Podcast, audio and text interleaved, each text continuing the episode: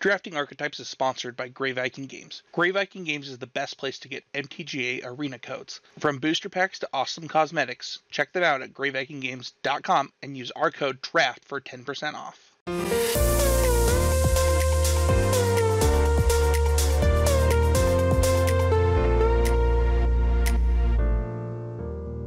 Hey everyone, this is Sam Black with Drafting Archetypes, and today we are going to be talking about White X Control. I have already discussed Lorehold aggro and Silverquill aggro, so this is like the other way to use cards in that space. And I'm not talking about specifically Lorehold control or specifically Silverquill control, because it is always the case that the more controlling your deck is, the more you're open to splashing. In this case, I think there's not really enough support to reliably or frequently draft Silverquill control. And with Lorehold control, I think that there are a lot of things that push you to want to draft such that it's very easy for you to splash, such that I think that it's best to talk about Lorehold control as an open ended deck or a deck that's flexible about its colors. So rather than framing it as here's how to draft Lorehold control and then like a separate note about, oh, by the way, you can be black based, I figured it's easiest to just focus on white X. Basically, all the cards in this space that are really pushing you to draft control are white. And there aren't that many of them, to be honest. This is an archetype or general space that relies heavily on a very small subset of cards, which can make it difficult to draft because you do need those to be open, or you need to be open to uh, pivoting to find enough playables. But also, it means that you can be rewarded because there are some cards that really reward you for being in this space, and not very many people who are likely competing for them. That's really big picture on how I'm seeing this and why I'm talking about it in this way. It's weird to say that white X control is a subset of Dimir but it follows from a very similar logic and framework to the extent that I talked about like Dimir being a state of mind and the strength of splashing in that archetype and the idea of like prioritizing removal and playing a long game. A lot of that's going to hold true here. Often the way that I draft, I'll be like prioritizing removal spells and then figuring out whether I'm going to end up being more Dimir based or more white based uh, somewhere midway through the first pack or into the second pack or something. I think it's useful to highlight some of the uniquely white elements of White X control as like an offshoot of Dimir control. I think that it's particularly useful to understand as far as it relates to what happens when you don't find serpentine curves because the focus of Blue Black was largely about okay, well, make our serpentine curves really good. Then, if we don't have them, or if they're being more contested because more people now know about that archetype, now how do I win? What's my backup plan? And White has its own way of grinding that can lean more into, well, I just have card advantage we're going to turn this into, you know, some kind of inevitability. And like, maybe what I'm talking about is I'm just going to attack with a Pilgrim of the Ages a lot, which isn't how you want to do it, but is like sometimes a viable backup plan. That's kind of like how this fits in bigger picture to drafting the whole control space. Before I get too far, I'm going to successfully remember for once that I do want to remind anyone listening if you are a patron with access to my podcast notes, those notes are available. So feel free to head over to patreon.com slash drafting archetypes, find the note that I just went up to follow along. The notes are fairly sparse for this archetype. This is not one that is very stats heavy. This is very much based on theory and my own experiences rather than like relying on uh, data or you know collective experience of other people's numbers and it's also one that relies on a fairly small number of cards. So i'm t- discussing a fairly narrow space. So as far as like why would you draft this deck? What puts you in this deck? The cards that most strongly push you to this are as is usually the case for control decks uh, rare and mythic type cards. The top highlights being approach of the second sun and day of judgment.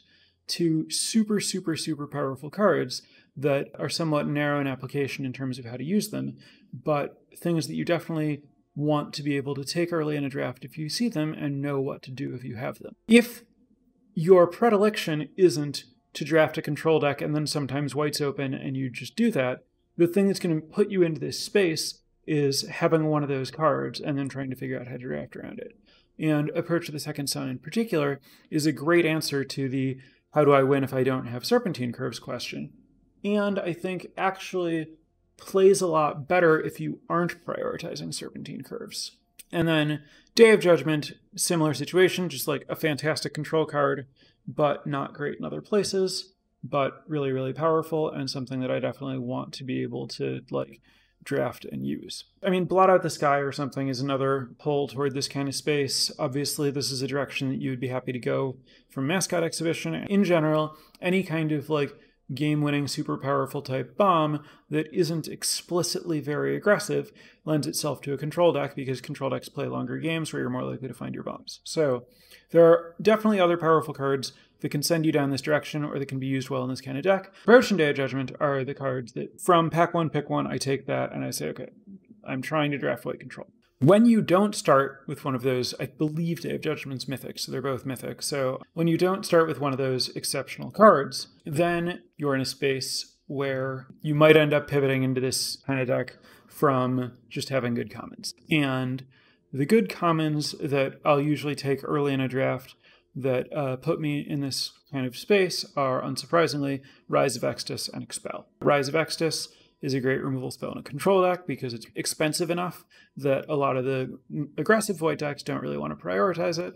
And Expel is reactive enough that aggressive decks don't want to prioritize it.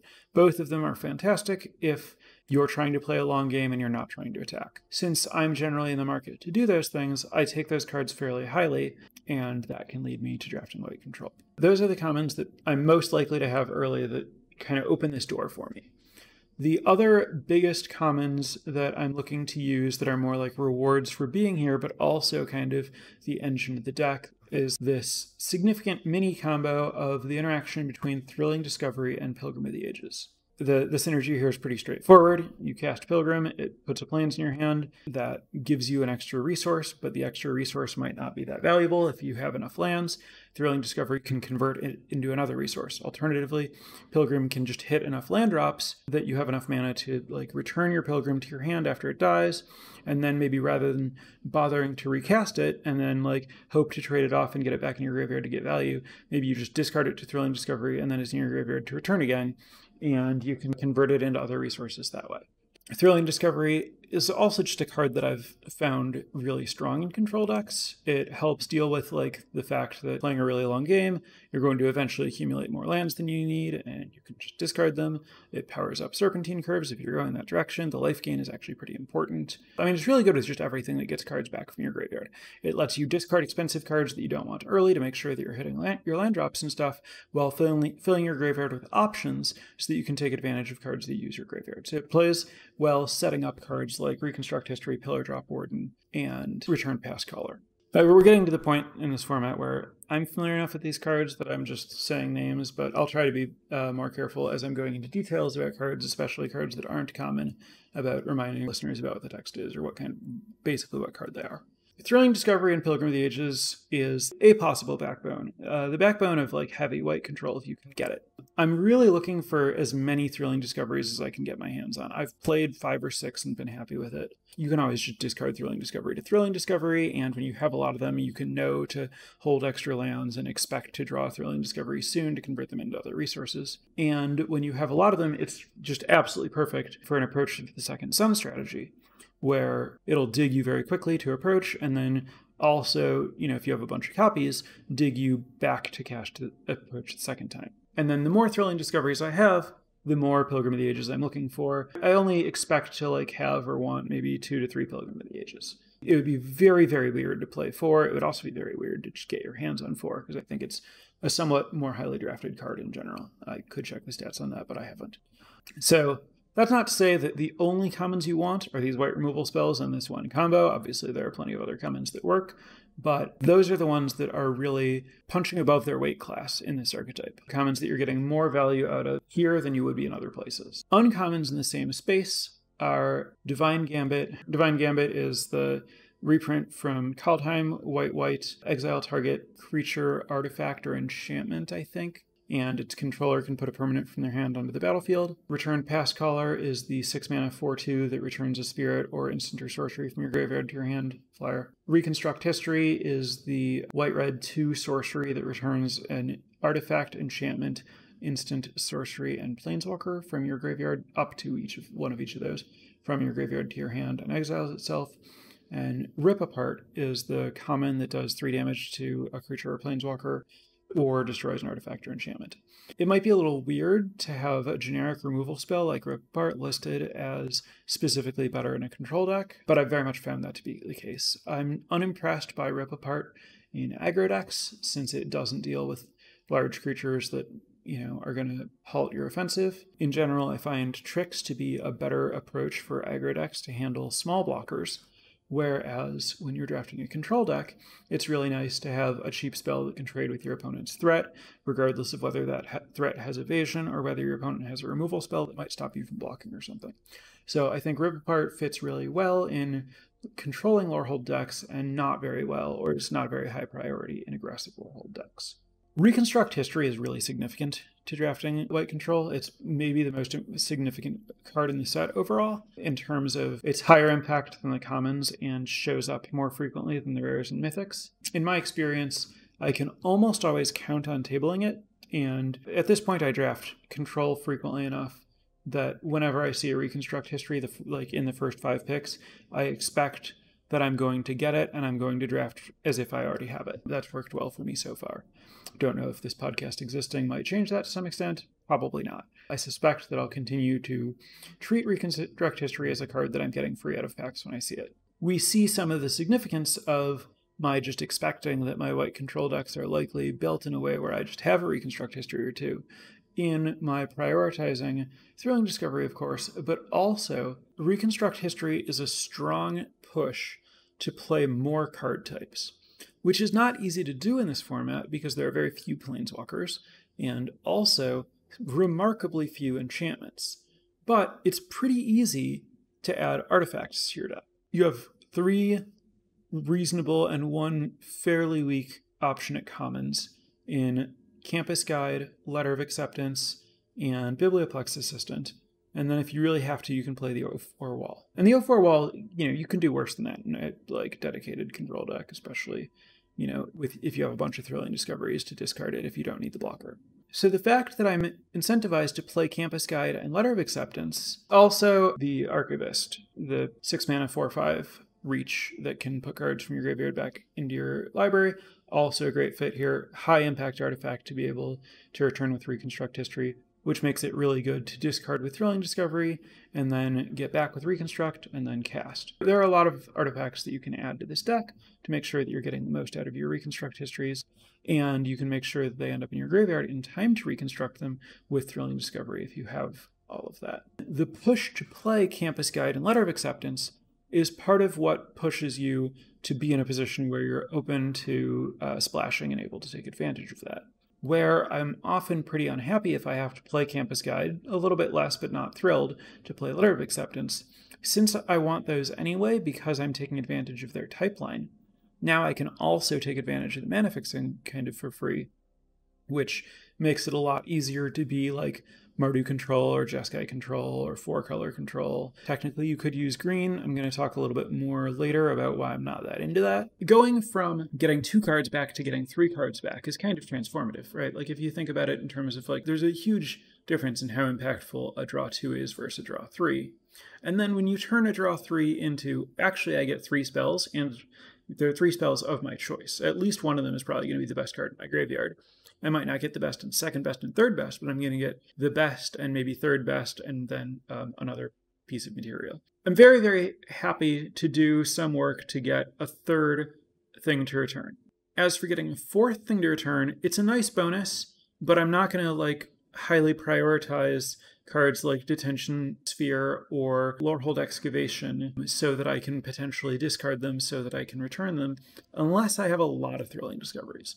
If I have a really high number of thrilling discoveries and multiple reconstruct, I could see playing one of those very low powered enchantments just to move between zones to generate card advantage, but the situation for that would need to be very extreme.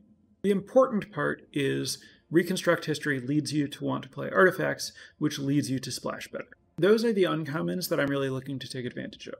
There are a few uncommons that are noticeably absent from that list, specifically Quintorius and Lorehold Excavation, which are both cards that look like they might be big draws to drafting Lorehold Control.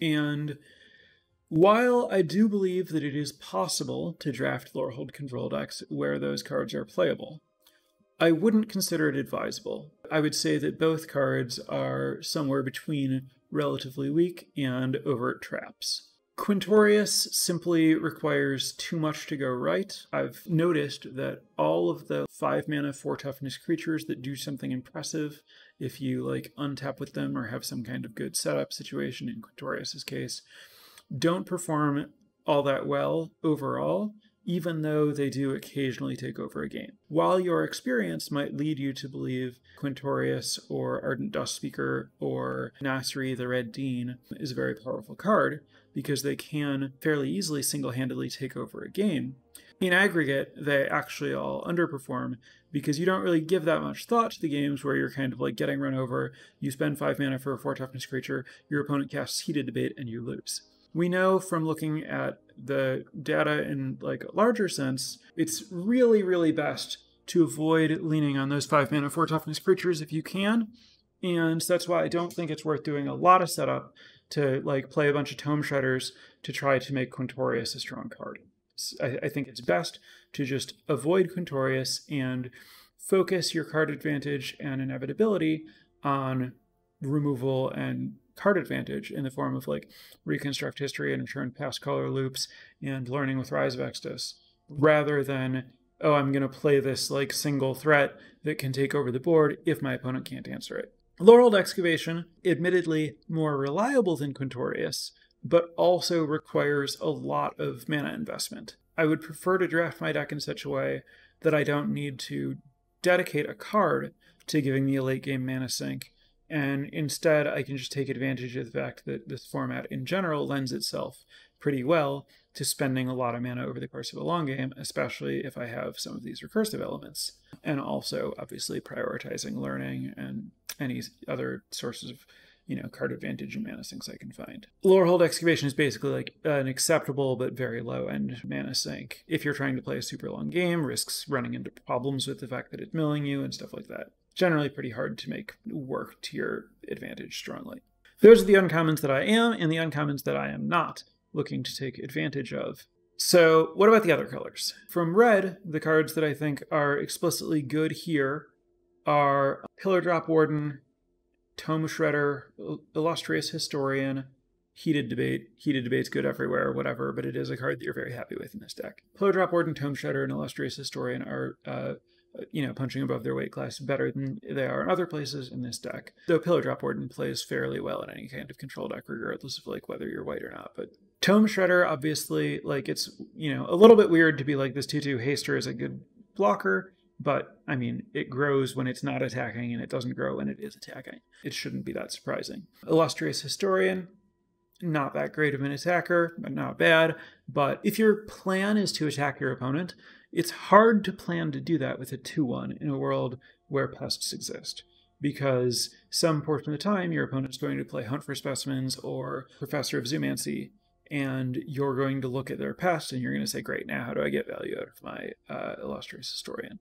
Whereas if you're planning to use it on defense, you can at least try to find a two toughness creature your opponent's going to attack you with to block and also, another thing that I like about Illustrious Historian is you get a little bit of like free value if you can discard it to a thrilling discovery. I don't consider any of these cards big draws or very important. This is more like these are the cards that you're looking to fill your deck out with to support your like premium removal and synergistic uncommons and stuff. I talked a bit about artifacts already. Those are other commons that you're happy to fill your deck out with. So next thing I want to touch on is like why black. All of the like high impact uncommons I talked about are Lorehold or mono white, and these other commons that I talked about that are particularly good defensively are red. There are black commons that play well defensively. They're more flexible rather than specifically defensive. Cards that work regardless of what you're doing, like Hunt for Specimen, Mage Hunter's Onslaught, Spectre of the Fens. And then the same is true with black uncommons, where you're most, mostly just like looking for removal spells, maybe go blank. So obviously what's going on here in terms of the black cards you're prioritizing are they're very, very similar to what you're looking for in Dimir. The early learn cards, Hunt for Specimens, and Cram Session, you're looking for the removal spells. You're ignoring cards like Arrogant Poet. Uh, you can obviously use um, Lorehold or Silverquill Pledge Mage are fine, flexible cards that can play a reasonable offensive or defensive game. You're happy to gain life with Silverquill Pledge Mage, Lorehold Pledge Mage. First Strike is generally very good on defense. There are black, white, gold cards that play well defensively specifically. Um, I'm looking at you, Spiteful Squad in particular. Basically, if you are base white red, you're in a position to splash because you have the artifacts that make it easy. Maybe you have sciences. You're obviously prioritizing the little bit of defensive learn that you can get, which is to say Rise of Extus. Um, but Rise of Extus isn't good mana fixing if you're trying to get environmental sciences but uh, you can use Study Break, um, and then you can potentially, in some versions of the deck, use Guiding Voice or First Day of Class. It is a little bit tricky if you're very, very heavy removal, very light early creatures to use Guiding Voice. I could see being in a spot where I end up like with environmental sciences and a white base, and now I'm looking to use lessons to fix my mana, so I want to play Guiding Voice, and now I'm looking for early defensive creatures to play. I could see myself being in a spot where I'm actively happy about the plan where I'm going to go turn two, Ageless Guardian, the 1 4, and then on turn three, I'm going to guiding voice it and find environmental sciences and cast environmental sciences to find my next land or my splash. I don't advocate playing Ageless Guardian lightly or in very many decks, but I do think that if you're white control and looking to take advantage of uh, guiding voice or potentially uh, first day of class, and you're looking for an early creature, like a cheap creature that can use those things, I do think that making a 2 5 blocker is actually really good in this format because there are so many four power creatures and like four damage removal spells and stuff that it's actually surprisingly big game to put a single plus one plus one counter on Ageless Guardian when you're just trying to block with it. So you have a learn slash artifact mana fixing base slash you can use non-basic lands to fix splash some other colors in your white red deck. The black cards you're looking to splash are mostly the single black cost removal, like uh, closing statement, flunk, eliminate, but you can also certainly use Mage Hunter's Onslaught if you end up relatively light red or lighter red that you might have expected, or like white black splashing reconstruct history or whatever. If you have a lot of fixing, you can just be solid three or whatever and play Mage Hunter's Onslaught. It's not, it, I wouldn't go out of my way to support Mage Hunter's Onslaught. I don't think it's a very strong card. But in a deck that's just looking for hard removal, if you happen to be in a spot where you can cast it, it's fine. So the next thing I want to touch on is, okay, we're white base, but we're in a position where we can splash. What about blue and green? They're not enemy colors with white, which means we don't have campuses or anything, but are there any cards that we want to like work to be able to support? Obviously, the interaction between Thrilling Discovery and Serpentine Curve is great. Thrilling Discovery is really, really good at tearing through your deck and filling your graveyard, which is what you're looking to do if you're trying to cast Serpentine Curve. You can definitely be white red or white red X or you know white X or whatever. Just like you can definitely play Thrilling Discovery with Serpentine Curve. That can be a thing you're doing. A control deck is always going to be happy to have Bury-in books. If you have a bunch of removal, you're not going to be sad to have any blue card draw spell. There's a reasonable amount of synergy here with blue. The way that I draft, I very, very, very often try to be four color, not green. And then I'm definitely looking to play a lot of elements from this white shell, splashing a couple of blue cards, removal card draw serpentine curve, or looking to be the blue black shell, splashing a couple of white cards like expel and reconstruct history, or I'm just all of this. And my drafting is informed by synergies that I've discussed here, as well as synergies that I've discussed in Dimir, and just kind of trying to put it all together however happens to come up. As for green, I don't think that green control cards play well with white control cards. I think that either one of them can be the base for a control deck, but I don't think that they play very well together. If you're trying to do the field trip and Quandrix Cultivator, kind of like a ramp control base, that a lot of the white stuff doesn't really fit well into that. And if you're trying to use the green fight spells, the white creatures aren't particularly good fighters. And white's offering like competing removal that plays well in a very different context, where you don't want to be trying to expel your opponent's creatures when you have your own larger creatures. How, how is your opponent going to end up with a tapped creature for you to expel in that situation? With green, I think that you want to, if you're trying to do fighting stuff, you want to prioritize like casting a two drop so that you can cast a fight spell. Whereas with white, I'm more like, well, I'm just going to cast Thrilling Discovery and then I'm going to use removal. Basically, like, I do think that you can draft something like Abzan mid range, but it's not a direction that I've been drawn to in terms of like this hard control type strategy. I do think that you can draft just like I have large Witherbloom type creatures and I'm like splashing like an expel. I've had success combining Professor of Symbology and Gnarled Professor with some black cards, but it ends up being a lot more creature heavy. Whereas I'm approaching like this white control base as a fairly creature light deck. I think that's the big difference is green, not surprisingly, errs toward more creatures. Whereas, like when we're talking about a white deck that's drafted around cards like Approach Second Sun or Day of Judgment, we're definitely talking about trying to play fewer creatures. Similarly, you know, like Reconstruct History likes it when you have a lot of cards in your deck that aren't creatures, so you can fill your graveyard with a good variety of things that you've drawn because you are drawing those instead of drawing creatures. Those are the cards that I'm trying to use. That's the theory behind it. Those are the what I'm looking for from the different colors. Final note the the actual premium commons I've discussed some specific cards and there's not a deep bench here. Beyond the stuff that you're really looking for, a lot of the rest of the cards aren't great for you. There are just like a lot of, you know, aggressive white cards like, you know, Eager First Year, to some extent the Pledge Mages, and, you know, the, the cards that you put in Lorehold and, and um, Silverquill decks and then just some weak cards like Stonerise Spirit that you just don't really want. Combat Professor is fine here, it's but it's you know you're not it, using it at its best. I don't expect to cut Combat Professor from a white base deck very often. Uh, the like four toughness flying vigilance creature is very is very good defensively. You should certainly play it. I don't want the fact that I haven't talked about it to lead you to say like, oh, I'm trying to draft control. I don't want combat professor. But you know, if it's the third pack and I'm in this like white control space, I'm going to take an expel over a combat professor, which is certainly not something you do in an aggressive deck.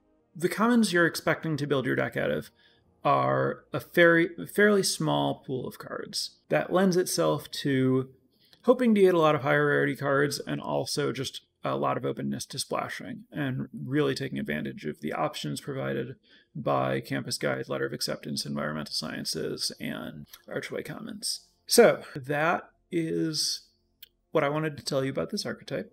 So we're going to transition to questions. I do want to thank my new patrons this week on patreon.com slash drafting archetypes, Maximiliano, Eric, and Anthony. Thank you very much for um, joining the Patreon and supporting the podcast. If anyone else is interested, head over to the website that I keep saying and um, just look into the benefits that we offer and see if any of the packages are appealing to you.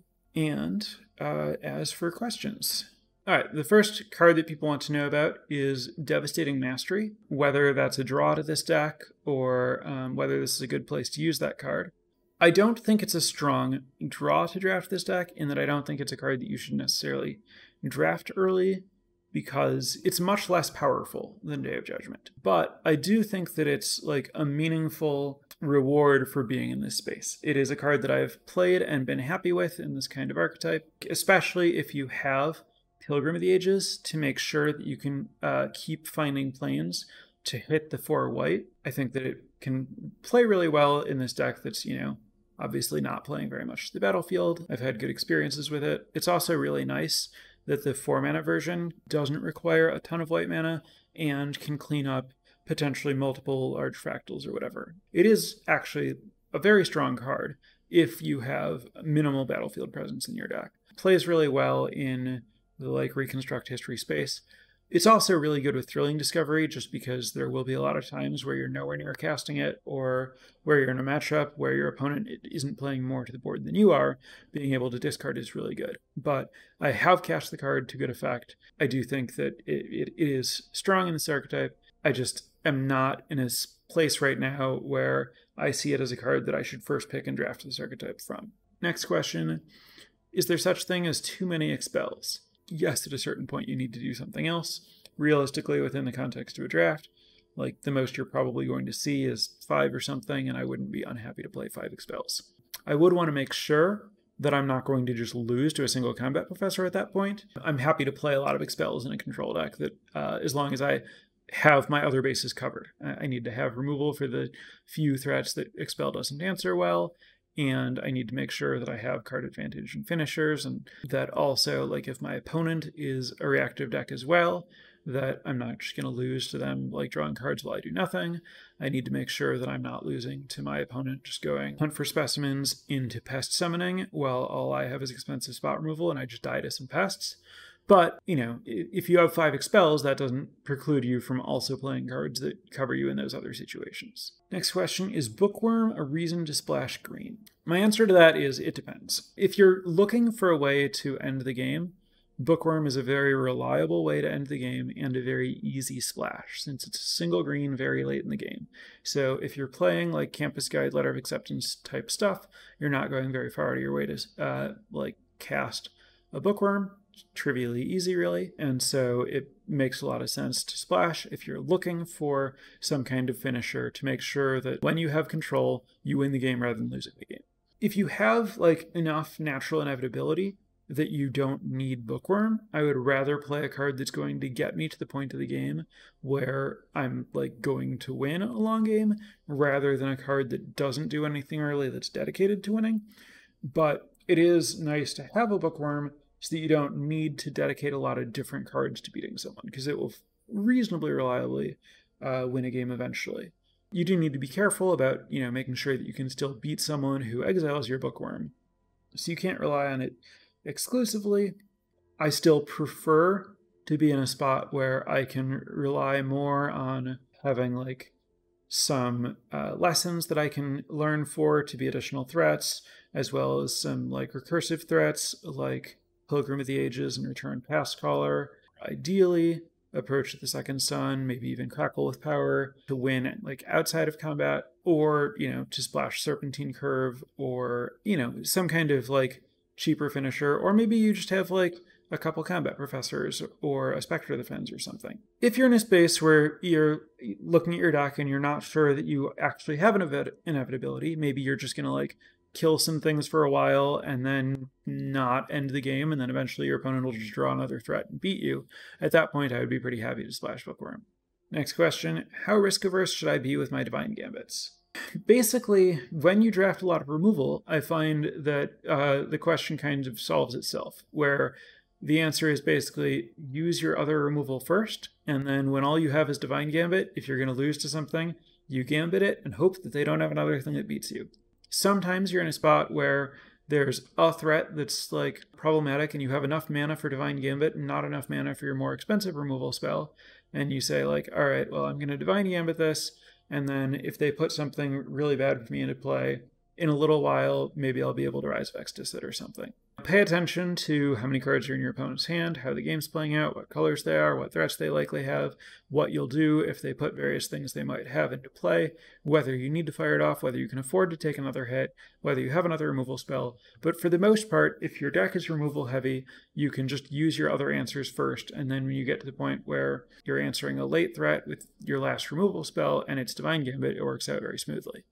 Next question is uh, How do I find myself in this archetype? I spoke to that uh, mostly at the beginning of this. Easiest way to be directly here is to first pick approach the second sun or day of judgment. If that doesn't happen, then it's mostly if I like see a reconstruct history early, I'll expect it to table and potentially position myself to take advantage of it tabling. And so I'll note that it's there and then in the picks between when I first saw it and when I expect to see it again, I'll start taking cards that play well with it, removal spells, cards of different types, whatever. And then if it comes back, I'll know no one else was trying to do this and I'll have good tools and be in a position to do it myself. Outside of that, it's basically just like, you know, you happen to see an unusually large number of the cards that are particularly good here. Next question What color combinations do you feel most confident with as a white based control deck? Honestly, like, I talked a lot about how good the deck is at splashing. I think ideally would want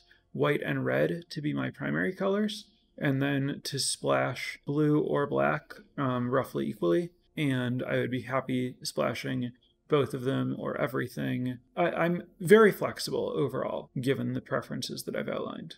Are there any two drop creatures outside of Illustrious Historian and Guardian of the Ages that I've already mentioned that fit here? So obviously there are rare and uncommon two drops that are fantastic, like Plargg and Conspiracy Theorist and uh, Professor of Symbology. Those are all really high picks that play well here. At common, nothing stands out as like exceptional. I guess Campus Guide is the other one that I'm like particularly looking for because of its interaction with Reconstruct History. Outside of that, like if you're low on two drops and low on two mana plays, and just looking for something to trade off, like it's not the end of the world if you end up playing like a Leech Fanatic or an Eager First Year or something. But uh, for the most part, I'm not looking to prioritize casting a creature on turn two. I would rather cast Thrilling Discovery, Hunt for Specimens, Cram Session, uh, Thrill of Possibility, maybe even just like use a study break to find to learn or use first day of class to learn or something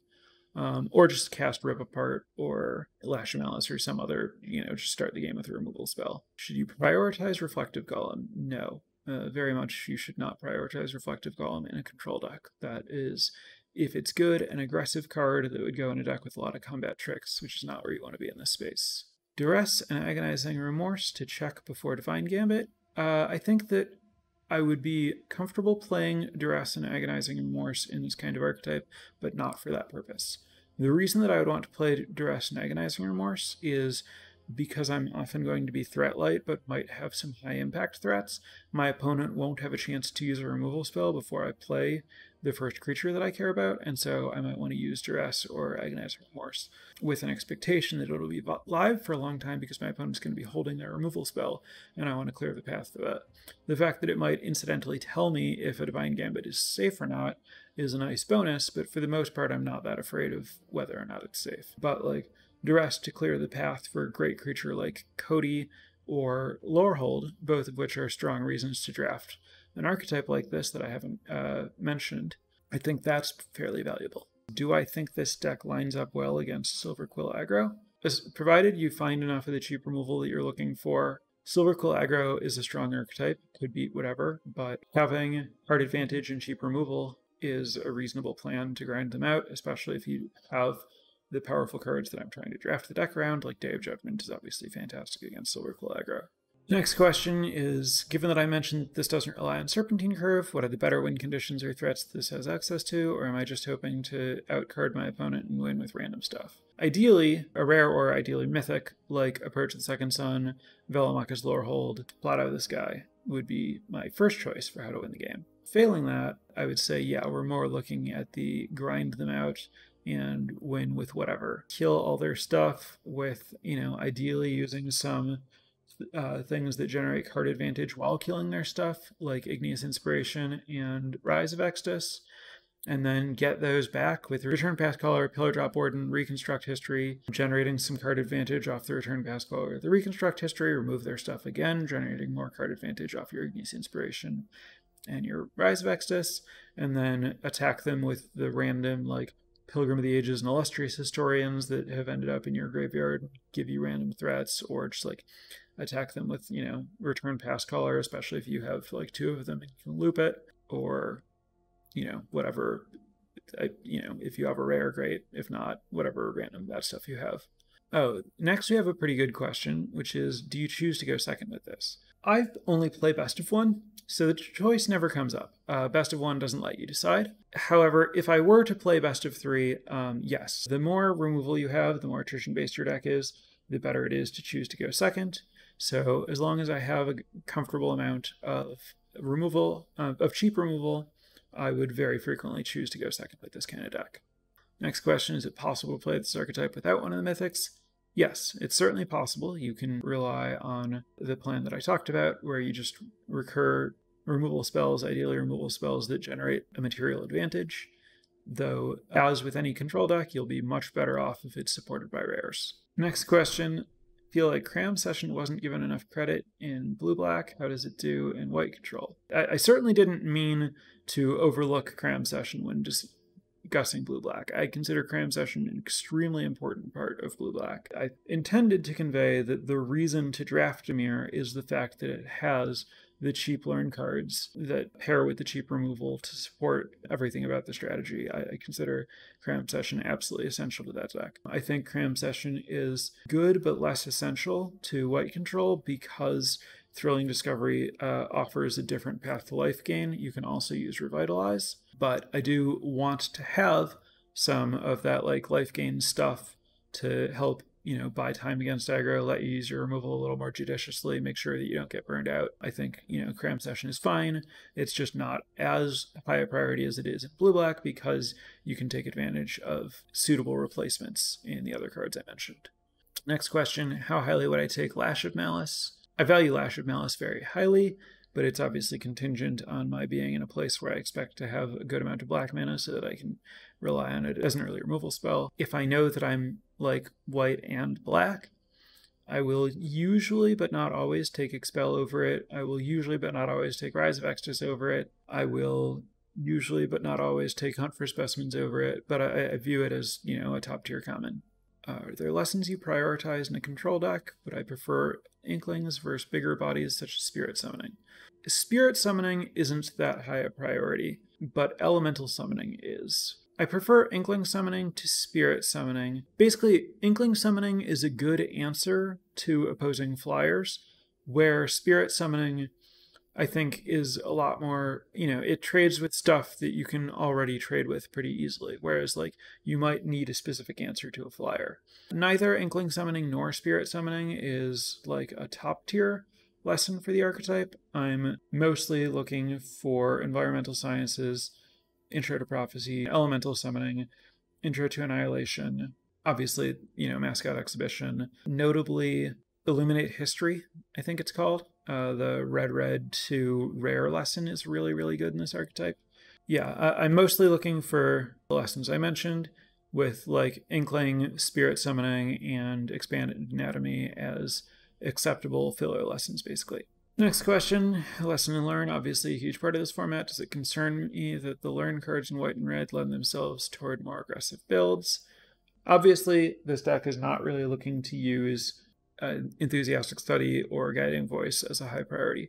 Study break is better in aggressive decks, but totally serviceable in control decks. And then the black lessons are obviously great here, and uh, Rise of Extus gives you good access to your like late game finisher lessons, if not your early setup lessons like environmental sciences. So it's not so much that it concerns me as that the way that your draft you draft needs to be informed by it. And if you are base white red and not in a position to prioritize your learn cards, obviously, you know, there, there are exceptions like um, Professor of Symbology is another really good early learn card, as is Igneous Inspiration. Both of those are fantastic control cards in white and red that would lend me to, you know, prioritize lessons and let me take advantage of lessons early. If I don't have those, we're getting later in the draft, and my learn is limited to a Rise of Extus and a Study Break or something. Well, I guess it's it's weird to say if we're getting later in the draft, then I might prioritize learn last because at that point it's kind of too late, or I might prioritize lessons last because it's kind of too late. But I would say that I think the fact that you don't necessarily use lessons early well means that you need to take into account the fact that when you're trying to splash, if your base red white, you're likely to be doing it less off environmental sciences and more off digging with thrilling discovery and using campus guide, archway commons, and letter of acceptance. So you need to plan to have a slightly different mana base than the environmental sciences fueled mana base offered by Dimir. I think you could certainly look at one of the key distinctions between Dimir philosophically and structurally and white control, as Dimir is about early learning for environmental sciences, while white is about using artifacts and rummaging to fix your mana, and then devoting your lessons to ending the game and pulling ahead with uh, Intro to Prophecy, Intro to Annihilation, and Elemental Summoning. So I do think that it's really critical to understand that you don't learn early well, but that doesn't mean that you can't take advantage of the lessons the format offers. It just means that you're positioned to take advantage of lessons differently and to use them in a different way. How many copies of Rise of Extus is too many? Would I play four? Five? As long as I have enough good lessons and I don't have too many other card like late game cards, there's not really a limit to the number of Rise of Extus uh, that I want as long as like I have a reasonable curve. Like once you get to the point where you can cast one, it makes it easier to live to cast another, and as long as my lesson board is rich, they're all pulling me further ahead and making it easier to win the game and like helping with the fact that, you know, when I have this much removal and this much like you know, when I'm this good at extending the game, I'm looking for a way to win.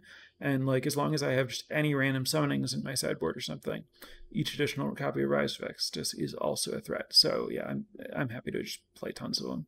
Next question is like, given that there aren't that many creatures you want to play, and you, so you're basically just playing creatures that are really, really good, like Professor of Symbology, Killian, Combat Professor, and then you have like the creatures that are synergistic, like Illustrious Historian, Pilgrim of the Ages, Pillar Drop Board, and Campus Guide. Outside of that, you're relying on hunt for specimens, potentially learn cards, pilgrims, and removal. Yeah, that that's that's what's going on. You're uh, creature light, but often not quite as creature light as Dimir because you don't need to strictly minimize your creatures to power up Serpentine Curve, and there are some creatures you actively want. But yeah, I mean, you're you're relying more on removal than blocking still, so uh, certainly. Next question is def- defend the campus playable if you have the shell of the rest of the deck, but short on removal for big creatures. Would I play multiple? Yes, absolutely. Defend the campus uh, plays really well with your removal. If I have like uh, shock, rip apart, heated debate, uh, type removal, but I'm missing expels and rise of Extus. I have no problem whatsoever playing uh, one or two defend the campuses to give myself a good answer to serpentine curves. Failing to uh, mention uh, defend the campus or like include it in the archetype uh, sketch was an oversight on my part. I definitely think it has a place here. Next question If I'm going into this archetype, would I take second environmental sciences higher than other archetypes? So, as I was just talking about, about the distinction in terms of how you're fueling your mana base between white control that's leaning on artifacts versus Dimir control that's leaning on early learn, I prioritize second environmental sciences really highly, almost almost as highly as the first one. Not quite, but more in that ballpark than you might suspect in uh, especially if I'm splashing more than one additional color. In white control, I would prioritize the second one pretty low because I'm not even that high on the first one, and I'm expecting for the most part that I'll have other mana fixing, so I won't uh, really need it, and I'm not going to be able to prioritize early learn cards enough to really take advantage of it. All right. I think that uh, catches me up with all of the questions about uh, drafting White X Control in Strixhaven. I am going to wrap this up. Thank you very much, everyone, for listening. If you are listening on YouTube or ever watch on YouTube, if you could hit the subscribe button, that would certainly uh, help us out. And if you're not listening on YouTube, I hope that you are listening on whatever platform best suits your uh, structure and lifestyle and preferences. If you would prefer to consume this podcast in a medium that is different from the one you are currently consuming it in, you do have a lot of options. It is available on every podcast app as well as YouTube and recorded live on Twitch Wednesdays at 8 p.m. I hope that that information is useful to you. Thanks, everyone, and I will be back next week.